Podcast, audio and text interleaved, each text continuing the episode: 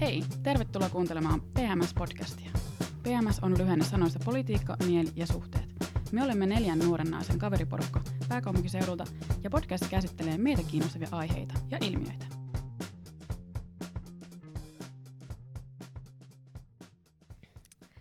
Hei! Tervetuloa kuuntelemaan PMS-podcastin uusinta jaksoa. Tänään meitä on puhumassa täällä Grenade Vilma ja Veera. Ja tänään olemme ison tasa-arvo-ongelman äärellä, eli keskustellaan miesten pakollisesta asevelvollisuudesta. Ja tosiaan Suomen tämänhetkisen lainsäädännön mukaan asevelvollisuus on vain miehille pakollinen ja naisille va- vapaaehtoinen. Ja meidän tämän jakson näkökulma on, että se on tasa-arvonäkökulmasta ongelma, joka syrjii tai rajoittaa miesten vapautta sukupuolen perusteella. Ja me haettiin tähän jaksoon inspiraatiota tai pohjaa, juridista pohjaa Suomen perustuslaista. Ja seuraavaksi Veera esittelee muutaman lakipykälän. Joo, eli Suomen perustuslaissa ö, kuudes pykälä kertoo meille, että sukupuolten tasa-arvoa edistetään yhteiskunnallisessa toiminnassa sekä työelämässä, erityisesti palkkauksesta ja muista palvelussuhteen ehdoista määrättäessä sen mukaan kuin lailla tarkemmin säädetään. Eli siis Suomen perustuslain mukaan Suomessa kuuluisi edistää tasa-arvoa käytännössä kaikilla mahdollisilla elämän osa-alueilla. mikä tarkoittaa, että tätä nykyisten mallia pitäisi viedä kanssa tasa-arvoisempaan mu- suuntaan, että asevelvollisuutta ei ole jättää muun sellaisen tasa-arvotyön ulkopuolelle. Ja seuraava tota, lakipykälä Suomen perustuslaista löytyy ö, luvusta 12, pykälä 127, koskien siis maanpuolustusvelvollisuutta. Eli jokainen Suomen kansalainen on velvollinen osallistumaan isänmaan puolustukseen tai avustamaan sitä sen mukaan kuin laissa säädetään. Miksi tämä on teidän mielestä ristiriitainen? No siis tämähän on tosi mielenkiintoista, koska perustuslaissa sanotaan myös muistaakseni, että miehillä on asevelvollisuus.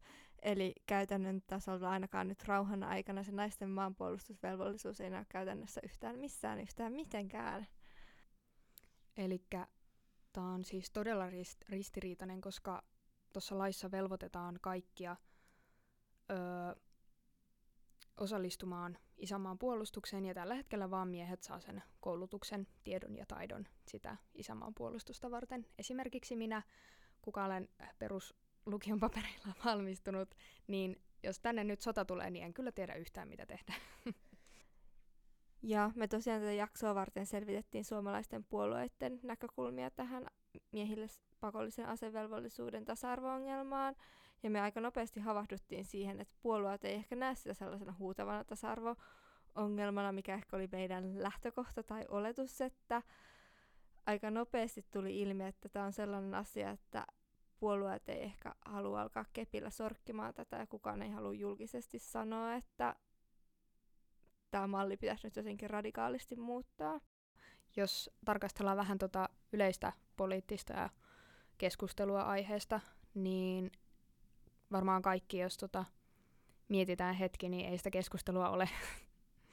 että tota, ja sitten jos miettii joidenkin kansanedustajien lausuntoja tästä asiasta, niin ne saattaa vaan sanoa, että tämä on toimiva val- malli ja sillä mennään, mutta ei se tarkoita sitä, vaikka se on toimiva, että se olisi niinku mitenkään oikeudenmukainen. Ja se, se tuntuu jotenkin välillä tosi absurdilla, että sitä ei niinku välttämättä kaikki miehetkään, kaikki vaikka jos juttelee joidenkin meidän ikäisten parikymppisten kundeen kanssa, ei nekään kaikki näe sitä ongelmana, mikä on mun mielestä tosi mielenkiintoista, koska jos mulle vaikka sanottaisiin, no jos kärjestetään silleen, että armeijassa tehdään maskuliiniasia asioita ja opetellaan, miten soditaan, niin että jos mulle sanottaisiin, että mun pitäisi mennä jonnekin puolen vuoden koulutukseen, missä harjoitellaan lastenhoitoa ja ruoanlaittoa, niin se kuulostaa ihan tosi sairaalta, että No se, toi on mun mielestä hyvä tapa niin kun, ö, muistaa asioita, että jos sen tekee niin kuin jollain toisella esimerkiltä ja, sitten jos se sen avulla kuulostaa absurdilta,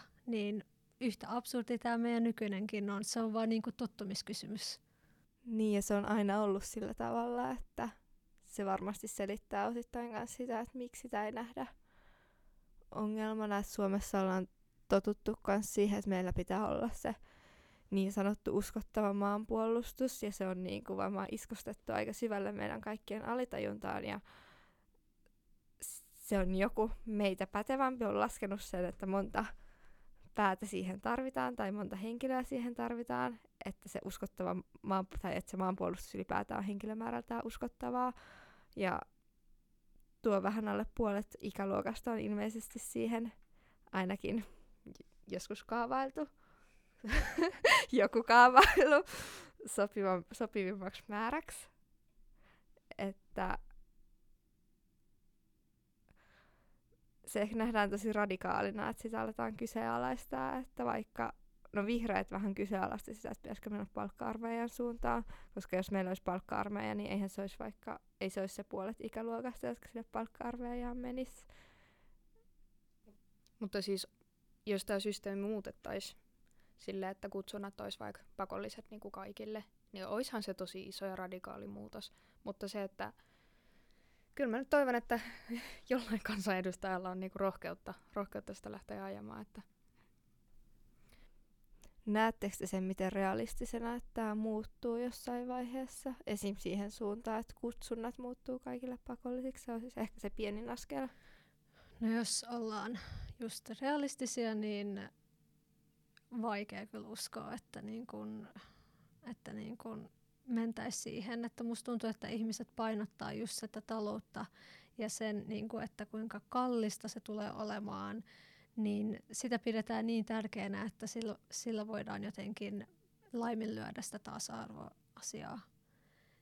Mä toivoisin, mä haluaisin uskoa ja, ja ö, ajatella, että niin kuin ehkä niin kuin viiden vuoden sisään, mutta sekin tuntuu liian toiveikkaalta ajattelulta, että jotain muutosta tulisi kyllä mä uskon, että kymmenen vuoden sisällä asiasta niin kuin edes keskustellaan ja ehkä niin kuin jotenkin tehtäisiin niitä kehitysaskeleita, mutta kyllä se vaatisi oikeasti sen, että niin kuin joku avaa suun niin kuin tämän asian puolesta. Okei, me tehtiin tämä jakso just sen takia, että herätettäisiin niin kuin ajatuksia ja keskustelua tästä asiasta, mutta loppujen lopuksi me ei olla siellä eduskunnassa istumassa, istumassa niin kuin päättämässä tästä asiasta. Ja kyllä mä ymmärrän sen, että, että naiset, naiset niin kuin ei puhu tästä, koska ei mua nyt hirveästi huvita se, että mut pakotetaan jonnekin metsään ryömimään puoleksi vuodeksi.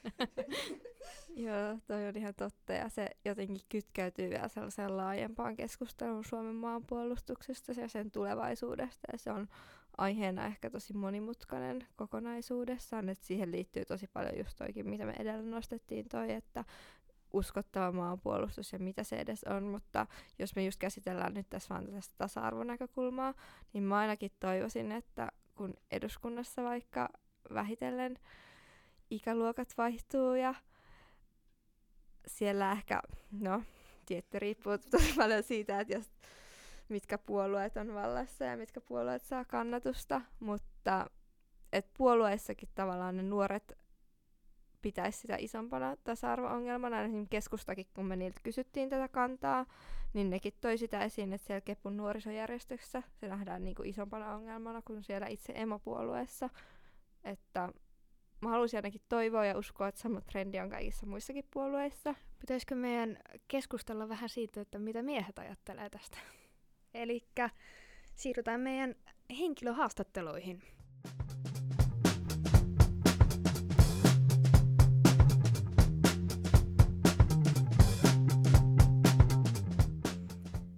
Ensimmäinen henkilö oli mies, 21-vuotias, ja hän oli tosiaan suorittanut siviilipalveluksen. Ja kysyttiin, että mitkä oli keskeisimpiä syitä valita siviilipalvelus asepalveluksen sijasta. Ja näin hän vastaa. Keskeisimpiä syitä on vaikea listata, mutta varmaankin yleisesti se, että en tunne kannattavani nykyistä asevelvollisuusjärjestelmää täysin. Ajatus siitä, että pystyn Suomessa elämään elämääni suhteellisen vapaasti ja päättää omat harrastukset, koulusuunnan, jne. Ja sen jälkeen minun tulisi pakolla olla armeijassa opettelemassa väkivaltaa, vain siksi, että olen sukupuoleltani mies, tuntui olevan ristiriidassa nykyaikaisen demokratian kanssa. Ja sitten kysyttiin totta kai myös sitä, että mitä ajattelet tästä tasa-arvonäkökulmasta. Ja hän vastasi, että pakollisessa asevelvollisuudessa ei ole sellaista asiaa kuin tasa-arvo. Asevelvollisuus ja sen malli on jääne entisestä ajasta, johon ei haluta puuttua, sillä poliittinen rohkeus puuttuu. Ja tota, hän lisäsi sitten vielä, että osa naisista haluavat armeijan, mutta heidän täytyy hakea pitkän prosessin kautta, joka on itsessään epäreilua. Ja sitten kysyttiin myös vähän kehitysehdotuksia ö, tämän asevelvollisuuden suhteen, ja hän vastasi, että toivottavasti asevelvollisuutta alettaisiin kehittää tasa-arvoisempaan suuntaan, koska tällä hetkellä se on häpeä pilkku yhteiskunnassamme. Esimerkiksi Amnesty International ihmisoikeusjärjestön mielestä Suomessa on joka vuosi kymmeniä mielipidevankeja. He ovat totaalikieltäytyjiä, jotka kieltäytyvät suorittamasta asevelvollisuutta tai siviilipalvelusta. Suomi on saanut moitteita niin YKlta kuin EUn ihmisoikeustuomioistuimelta, ja silti aihe on tabu niin poliitikkojen kuin monien ihmisten, jotka kokevat, kokevat puolustuvansa sukupuolten välistä tasa-arvoa keskuudessa. Uuu, sieltä tuli suoraa faktaa. Mutta siis mun on pakko sanoa, että mä oikeasti tykkäsin tästä, tästä haastattelusta, koska tässä sanottiin ihan suoraan ne, ne faktot ja sitten oikeasti ilmastiin se mielipide tästä asiasta, että et se on niinku häpeä pilkku meidän yhteiskunnassa ja siinä ei ole sellaista asiaa kuin tasa-arvo. Mutta rehellisesti, jos mietitään sitä valintaprosessia, niin eihän, eihän siinä ole mitään tasa-arvosta niin kuin sukupuolten välillä.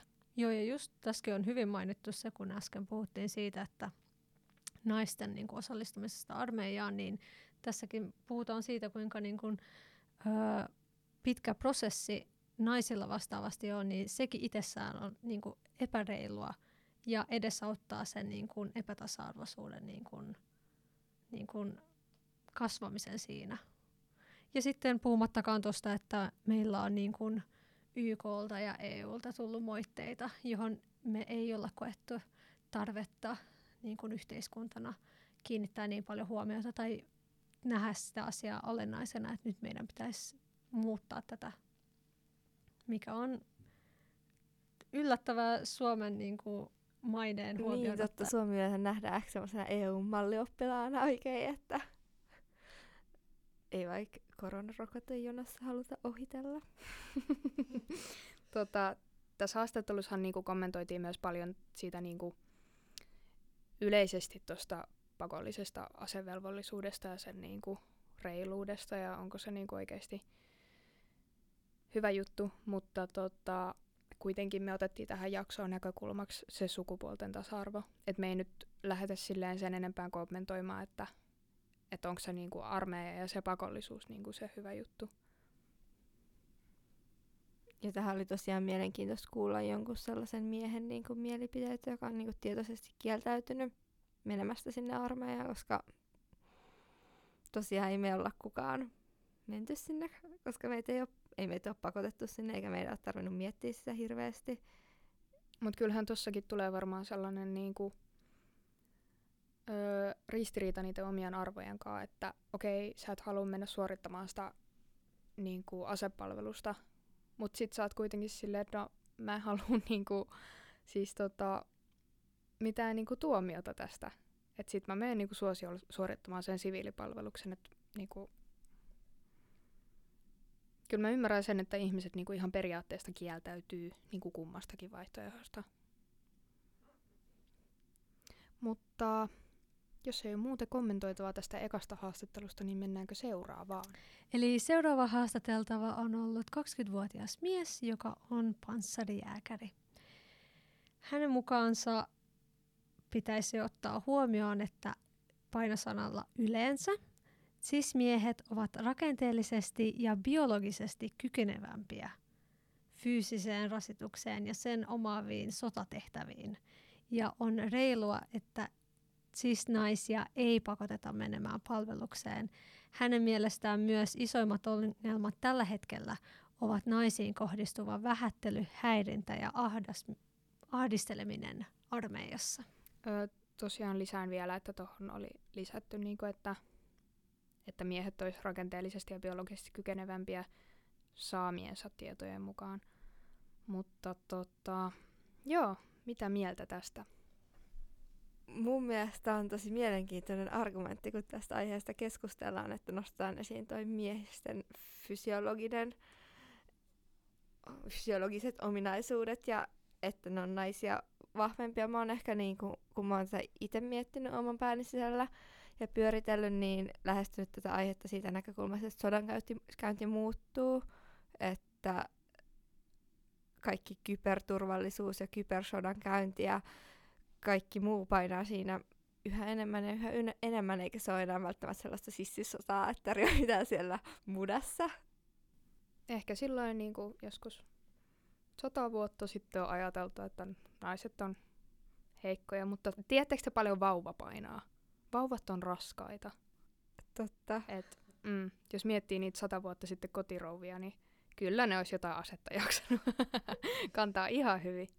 Ei, mutta siis, joo, ei, tämä ei ole mikään niinku hyökkäys tätä niinku, mieshenkilöä vastaan, koska siis onhan toi ihan niinku tiedostettavaa, että niinku moni miettii noin, että niinku naiset on niinku fyysisesti heikompia, että sen takia niitä ei pitäisi pakottaa armeijaa.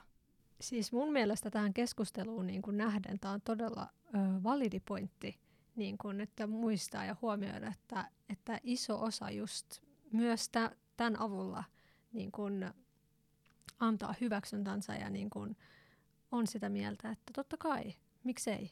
Että se nähdään vaan niin semmoisena faktana ja semmoisena niin kuin, just fysiologisena, biologisena asiana, jota ei niin kuin, että turhaa sitä on niin kuin teidän niin kuin yrittää muuttaa, koska asia vaan on niin kuin se on. Vilma varmaan tietää tästä vähän enemmän, mutta siis eikö armeijassa ole kuntotesteissä niin kuin erilaiset vaatimukset? Joo, tosiaan niin kuin vähän Suomessa. Tässä on myös maitten sisällä poikkeuksia, ja tämäkin on sellainen, että siitä ehkä puolustusvoimien sisällä ainakin käydään ajoittain niin kuin keskustelua, että miten pitäisi nämä kuntotestit ja muut järjestää, mutta Suomessa tosiaan tällä hetkellä naisilla on pienemmät ne rajat ainakin niin kuin, mä en ole ihan samaa varma, onko se nyt kaikkiin tehtäviin, mutta esim. jos menee niin kuin armeijaan ja siellä on ne kuntotestit, niin siellä on naisille ja miehille omat niin kuin, rajat, mutta kaikissa maissa ei näin tosiaan ole. Esimerkiksi Tanskassa miehille ja naisilla on ihan samat kriteerit. Okei, tuo on tosi mielenkiintoista, että... Niin on, koska niin kuin, se on ihan valintakysymys, että miten sen ne kuntotestit hoitaa. Ja musta tuntuu, että toikin voisi osaltaan niin kuin, lisätä sitä tasa-arvoa. Mutta en mä, niin kuin, mä en yhtään ihmettele, että tämä mies niin kuin, kommentoi, että, että saamieni tietojen mukaan. Koska siis, siis kaikista niin kuin, fyysisessä suorituksessa naisille ja miehille yleensä on ne erilaiset niin kuin, tota, vaatimukset. Tämä on toki siis ihan eri keskustelu, mutta hyvä tällainen pointti, niin kuin, että en yhtään ihmettele, että miksi niin kuin, tällaisia ajatuksia tavallaan on. Musta tuntuu, että tässä taas huomaa se, että kun me kysytään niin oikeasti nuorilta miehiltä, niin kyllä ne sanoo ihan suoraan, että mitä ne ajattelee ja ne näkee sen, että ei sitä tasa-arvoa ole olemassa. Ja mun mielestä se on mielenkiintoista, että ne miehet, jotka menee armeijaan niin kuin mielellään, niin ne ei näe sitä niin isona tasa-arvo-ongelmana kuin ne, jotka pakotetaan siihen. Että se kertoo ehkä myös tavallaan ihmismielestä, että vaikka on kohdeltaisikin jotenkin epäoikeudenmukaisesti, mutta sitten jos sä niin kuin anyway haluat tehdä sen, niin ei se ole niin paha juttu. Tavallaan sama ehkä siinä, että miksi naiset ei näe tätä niin isona ongelmana, koska ei se sillä niin kosketa suoranaisesti meitä. Ja on lukemattomia tasa-arvo-ongelmia, jotka kohdistuu niin kuin naisiin, niin mulla ainakin välillä tulee naisena sellainen, että no, mitä, tai no, ei nyt mitä väliä, mutta että mitä ne miehiin kohdistuvat tasa-arvo-ongelmat on niihin verrattuna, mitkä kohdistuu naisiin tai muun sukupuolisuihin tai seksuaalivähemmistöihin. Tuo on tosi mielenkiintoinen pointti, koska tavallaan naisilla on kuitenkin se vaihtoehto, että, että jos ne haluaa, niin ne voi kuitenkin mennä. Mutta se, että jos ne ei mene, niin sit ne ei ehkä niinku häviä mitään. Että sä voit niinku suoraan mennä vaikka toisen asteen koulutuksen jälkeen niinku toiseen kouluun tai tehdä töitä. Niin, nimenomaan. Että ehkä sen tasa-arvo-ongelman näkee vaan niinku tai näkee varmasti muutkin, mutta sit ehkä eniten pitää ääntä ne miehet, jotka ei halua mennä sinne. Ja ennen kaikkea ne miehet, jotka uskaltaa julkisesti myöntää sen, että ei halua mennä sinne. Et kyllähän monet puhuu siitä, että miten saattaa ärsyttää ja turhauttaa mennä sinne armeijaan ja puhutaan tosi paljon, että miten syvältä siellä nyt on viru, mutta sitten loppujen lopuksi niitä miehiä monet kuitenkin menee sinne ja loppupeleissä niinku suorittaa se ihan niinku kiltisti. Et musta tuntuu, että nämä, jotka niinku menee sivariin tai totaalikieltäytyy, niin ne on niitä, jotka pitää tästä eniten ääntä. Mun mielestä tässä on niin kuin semmoinen pohja-ajatus tai juurtunut meidän yhteiskuntaan, että vaikka se ei ole miellyttävää, niin sit siihen tulee se, että, että sä oot mies, kun sä sen käyt. Ja sitten semmoista negatiivista suhtautumista niihin, jotka sitten on totaalikieltäytyjä, jotka, joita pidetään semmoisina ehkä ei niin miehekkäinä, niin monilla vaikka se olisi kuinka ärsyttävää mennä sinne, vaikka mieluummin menisikin opiskelee heti, eikä mitään hyötyä tai näe uraa mahdollisuutta siitä armeijasta, niin sitten kokee sen semmoisena, että mä nyt pidän kiinni tällaisesta jonkinmoisesta niin kuin miehekkyydestä, että mä käyn siellä. Ja mä luulen, että siinä on myös se ryhmäpaine, että jos kaverit menee ja sun vaikka isä on käynyt armeijan ja sinne ehkä mennään osittain kanssa semmoisella autopilotilla tai monet menee, että mä nyt menen tänne ja mä hoidan sen ja sitten se on niinku done, että... Niin ja koska mitkä on vaihtoehdot? Joko sä käyt niinku sivarin tai sitten sulle tulee joku jalkapanta. Nimenomaan, että... Mutta mun mielestä tämä olisi hyvä, että tässä keskustelussa muutkin ja että naisetkin puhuisi tästä, koska vaikka jos puhutaan joistain naisten tasa-arvo-ongelmista tai mistä hyvänsä, mihin ryhmään ikinä kohdistuvista tasa-arvo-ongelmista, niin kyllähän siinä on tärkeää, että muutkin ne ihmiset, tai muutkin ihmiset kuin ne, ketkä siitä kärsii, niin puhuu siitä, pitää siitä ääntä, että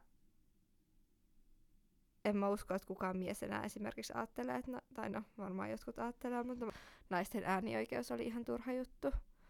Että mä toivon, että joskus monen monen kymmenen vuoden päästä tämä voisi ehkä olla sellainen samanlainen asia, että siinä oltaisiin menty niin isoja harppauksia eteenpäin. Mm, jep. Tota, mä näin somessa vähän aikaa sellaisen, tota, oliko jossain TikTokissa sellainen tota, julkaisu, että joku mies ylpeänä kertoi, että että hän on ottanut niinku sen jalkapantavaihtoehdon ja tota, mä sitten luin niitä kommentteja, niin siellä oli ihmiset oikeasti silleen, että oli silleen, että et hei, että sä oot niinku rohkea silleen, että hyvä sä. Että oli oikeasti silleen niinku sen niinku puolella ja tukena siinä. Et mun mielestä on tosi mielenkiintoinen, niinku, että voisiko tämä olla nuorten keskuudessa sellainen juttu, että mitä aletaan oikeasti niinku silleen kannustamaan silleen, että jos sä, et sä uh, uskallat niinku olla niinku rohkea ja tavallaan niinku olla niitä sun arvojen takana. Että.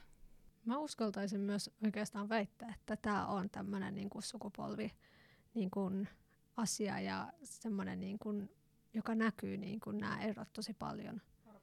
Ja nyt sua kuunneltaessa, niin mä vähän pelkäsin, että sä sanot, että on saanut jotain niin kuin vihaa tai se, sellaista, mutta on ihana kyllä kuulla, että, että nuorilla on niin kuin näitä tämmöistä, niin kuin kannustetaan vapaaseen niin kuin nimenomaan, että sillä miesten asevelvollisuudella silloin ainakin vielä aika vahva hegemonia, ja se hegemonia ehkä tässäkin, kun me nostettiin näitä eri aihealueita esiin, niin sekin ko, niin kuin koostuu monista eri puroista, että on toisaalta se perustuslaki, missä se on määritelty, mutta sitten toisaalta on myös se yhteiskunnan painostus ja ne mas- tai miehiset roolit ja sukupuoliroolit, että se on, mikä määritellään maskuliinisiksi maskuliiniseksi ja mikä ei ja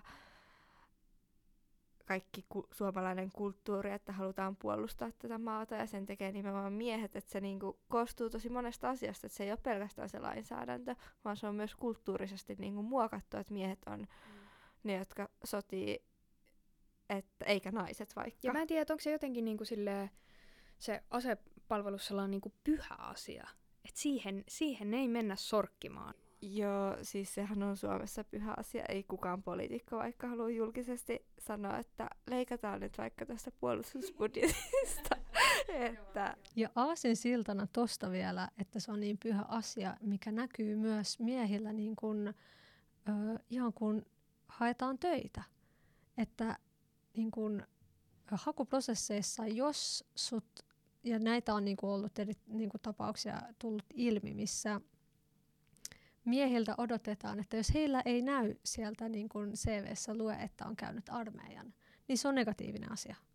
Mm. Että sä et nyt ole, joko se kertoo siitä, että sä et ole semmoinen ihminen, joka on valmis ottamaan jonkinmoista tuommoista vastuuta, tai että niin lais, just on hyvä laiska, tai esimerkiksi, että sä et ole valmis tekemään jotain tuommoista ikävää asiaa, mikä ei ole kenenkään mielestä hauskaa, mutta että sä oot valmis tekemään jotain muiden edestä, vaikka tälleen niin kuin sanottuna, että puolustat maata sen kustannuksella, että sulla nyt ei ole hetken niin kivaa.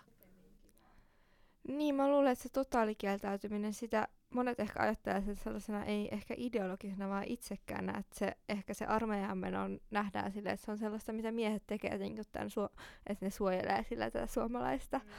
yhteiskuntaa tai maata. että toi oli tosi mielenkiintoista, mitä sä sanoit. Mutta vielä haluan palata vähän tota, että minkälaista keskustelua nämä kansanedustajat viljelee, niin tota, kyllä sieltä öö, ne, ketkä on heittänyt sitä kommenttia, että tämä systeemi on hyvä, niin ne on siis jotain sellaisia keski-ikäisiä ja siitä vähän ylemmäs. Että tota, tästä taas huomaa sen, että ehkä tämä on sellainen sukupolvi, sukupolvijuttu. Mutta hei, jos tämä tota, systeemi on hyvä, niin tota, kyllä se varmaan silloin sata vuotta sitten ajateltiin, että pelkästään tota, äänestysoikeus miehillekin on niinku hyvä. Että Ehkä tätä voisi silleen vähän verrata siihen. Nimenomaan totta. Toi oli hyvä pointti. Että kyllähän sekin nähtiin pitkään toimimana ja mun mielestä vielä silloin, kun tuli alettiin pu- vaikka puhua naisten äänioikeudesta, tai vaikka Suomessa kun alettiin puhua siitä, että tulisi naiskansanedustajia tai naiskansanedustajien määrä kasvaisi, niin silloinkin oli se näkökulma, että sitten siellä tippuu niitä päteviä miehiä, että tavallaan en mä tiedä, voiko sanoa, että tässäkin on niinku voittajia ja häviäjiä, mutta mun on ainakin vaikea saada kiinni, että ketkä tässä on ne häviäjät. Koska kyllähän, okei, okay, no val... Varmaan ne, ketkä ajattelee, että naiset ei ole jotenkin kykeneviä, että ne sitten ajattelee, että voi ei, meidän maanpuolustus on nyt ihan pilattu. Niin, ja totta kai siis tämä on tällainen järjestelmä, että mä haluan ehkä vielä alleviivata, että tätä on tosi vaikea muuttaa. Että kun mekin mietittiin, että mikä olisi paras tapa muuttaa tätä, ja sitten jos vielä ottaa vielä huomioon sen talouspuolen, niin tämä on tosi vaikea asia ja ylipäätään tämä kytkeytyy niin paljon kaikkein kysymyksiin niin kuin Suomen puolustuksesta ja Suomen puolustuksen tulevaisuudesta ja millaista puolustusta me ylipäätään tarvitaan ja sekin, kun se on sellainen asia, että siitäkin on niin kuin erilaisia näkökulmia esimerkiksi, minkä, minkä kapasiteetin armeijan niin kuin Suomi tarvii. Esim. Norjassa tai Ruotsissa on paljon pienempi armeija kuin meillä. Mutta kuitenkaan se ei ole mahdollista, että voidaanko puhua tuosta Norjasta, että tota, niillähän on tämä systeemi.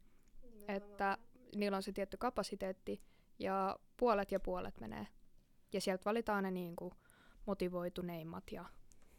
Et mä en tavallaan näe syytä, että miksi tuollainen systeemi ei toimi Suomessa. Nimenomaan. Joo, musta tuntuu, että tota Norjan tilannetta ja Ruotsin oikeastaan on myös käytetty, tai ne ihmiset, jotka haluaa vahvasti pitää kiinni tästä jo olevasta järjestelmästä, niin on käyttänyt niitä huonoina esimerkkeinä.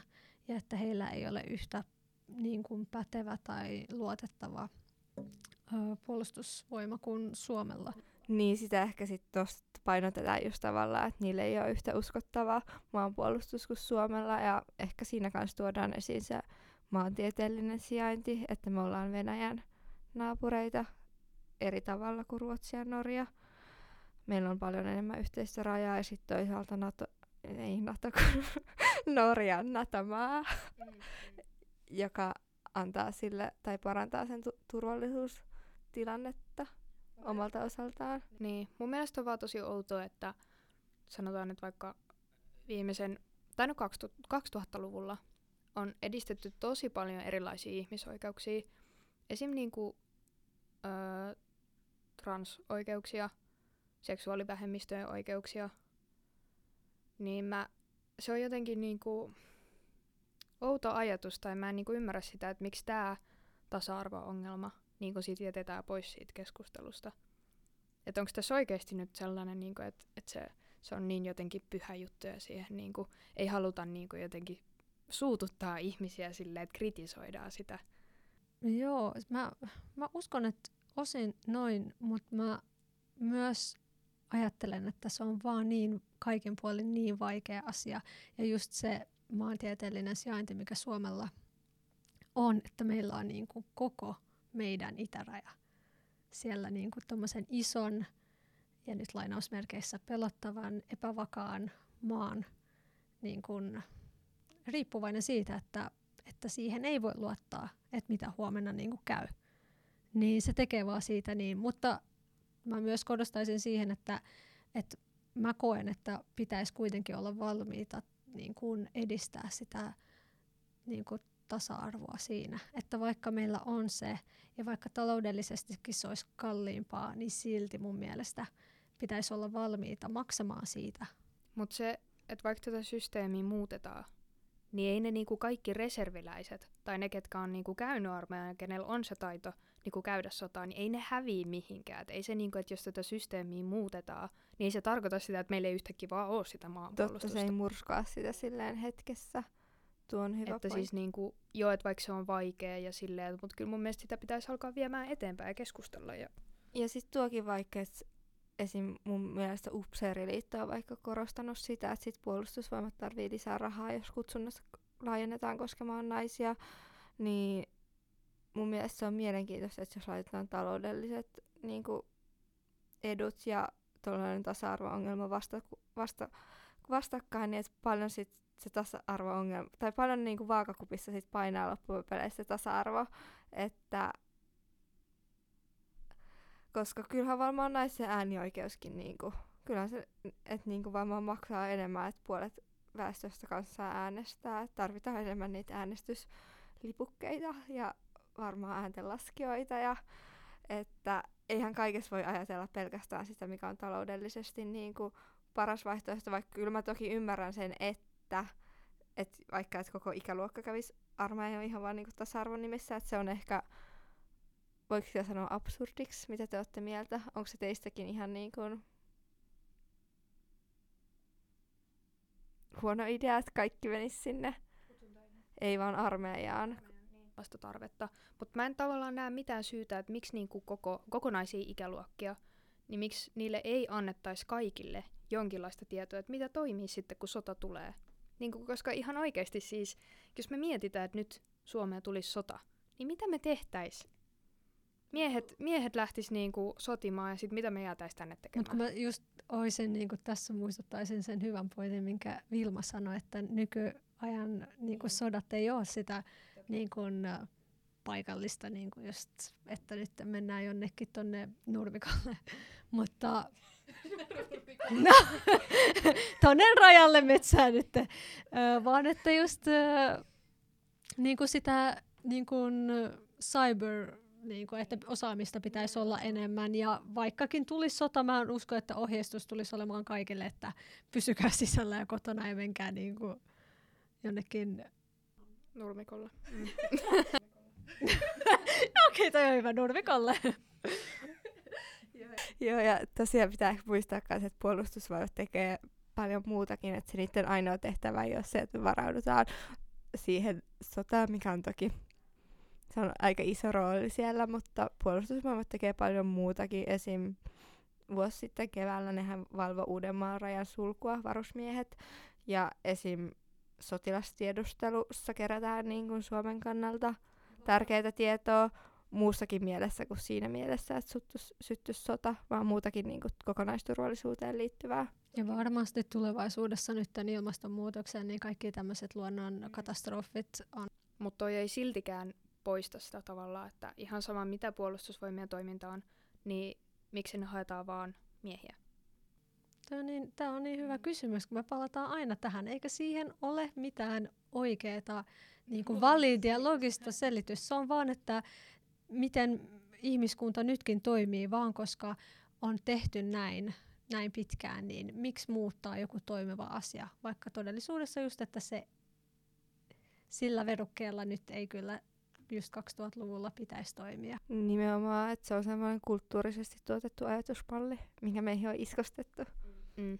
Mutta tota, jos mietitään näitä tasa-arvo-ongelmia, mitä vaikka Suomessa on ollut, ää, vaikka tota, samansukupuolisten niin kuin, avioliitto tai sitten vaikka niin kuin, transihmisten oikeudet, niin niillä on kaikilla ollut joku sellainen ihmisryhmä, kuka pitää ääntä siitä ongelmasta, ketkä ajaa niitä tavoitteita. Mutta jos puhutaan niinku tästä tasa-arvo-ongelmasta, niin ei ole ketään. Ei ketään. Niin se mun musta vaan tuntuu, että jos haluttaisiin, niinku, että että asia jotenkin niinku kehittyisi, niin se musta tuntuu, että tästä puuttuu. Että tähän tarvittaisiin niinku ihmisiä, jotka oikeasti niinku avaa suut ja niin kuin alkaa edistämään tätä. Se, se on mun mielestä tosi ratkaisevaa, että miten tämä niin kuin saadaan sinne ihan ylempää tota, päättäjistön luo. Joo, ja tuosta niin kun, tosta hyvästä punaisesta langasta mä haluaisin vetää pienen langan, miten Suomen Kuvalehti oli hyvin tehnyt tästä jutun, kuinka ö, siitä translaista, mikä niin kun on nyt tehty aloite, niin Translain muutos voi haastaa asevelvollisuuden, jos sukupuoleen ilmoitusasia, voiko laki perustua sukupuoleen. Niin tämä vetää nyt mun mielestä taas niin kuin maton alta tästä, tältä niin kuin jo olemassa olevalta. Nimenomaan, koska tämä koko keskustelu tavallaan nojaa sellaiseen tosi vahvaan binääriseen sukupuolikäsitykseen, että meillä on ne kaksi sukupuolta. Mm. Joo, siis me ei todellakaan väitetä, että olisi olemassa vain kaksi sukupuolta. Joo, mutta mun, mun mielestä kuitenkin niinku ihan niinku, että huomioon otettava, että että tämäkin tulee nyt nostamaan tämän keskustelun pöydälle, mm. että miten tämä on niinku, ö, just niinku väärin ja että asialle pitää niinku tehdä muutos, että ei voi olla olemassa lakia, joka vaatii toista sukupuolta toimimaan tietyn tavoin, jos esimerkiksi tämä niinku lakimuutos tai tämä translaki menisi, niinku tulisi päätökseen ja pääsisi eteenpäin, niin miten se sitten toimisi? Eli jos tähän halutaan vielä loppuun summata, niin meidän mielestä tämä on tosiaan tasa-arvo-ongelma, tosi iso tasa-arvo-ongelma, ja me haluttiin tehdä tästä jakso, koska meistä tästä ei ole tarpeeksi julkista keskustelua, ja me haluttiin, että kaikki omissa mielen matriiseissaan alkaisi miettiä tätä enemmän. Ja me toivottavasti herätettiin uusia ajatuksia, ja jos joku ei vielä tai välttämättä kyseenalaistanut tai ollut miettinyt tätä meidän näkökulmasta, niin, niin okei, okay.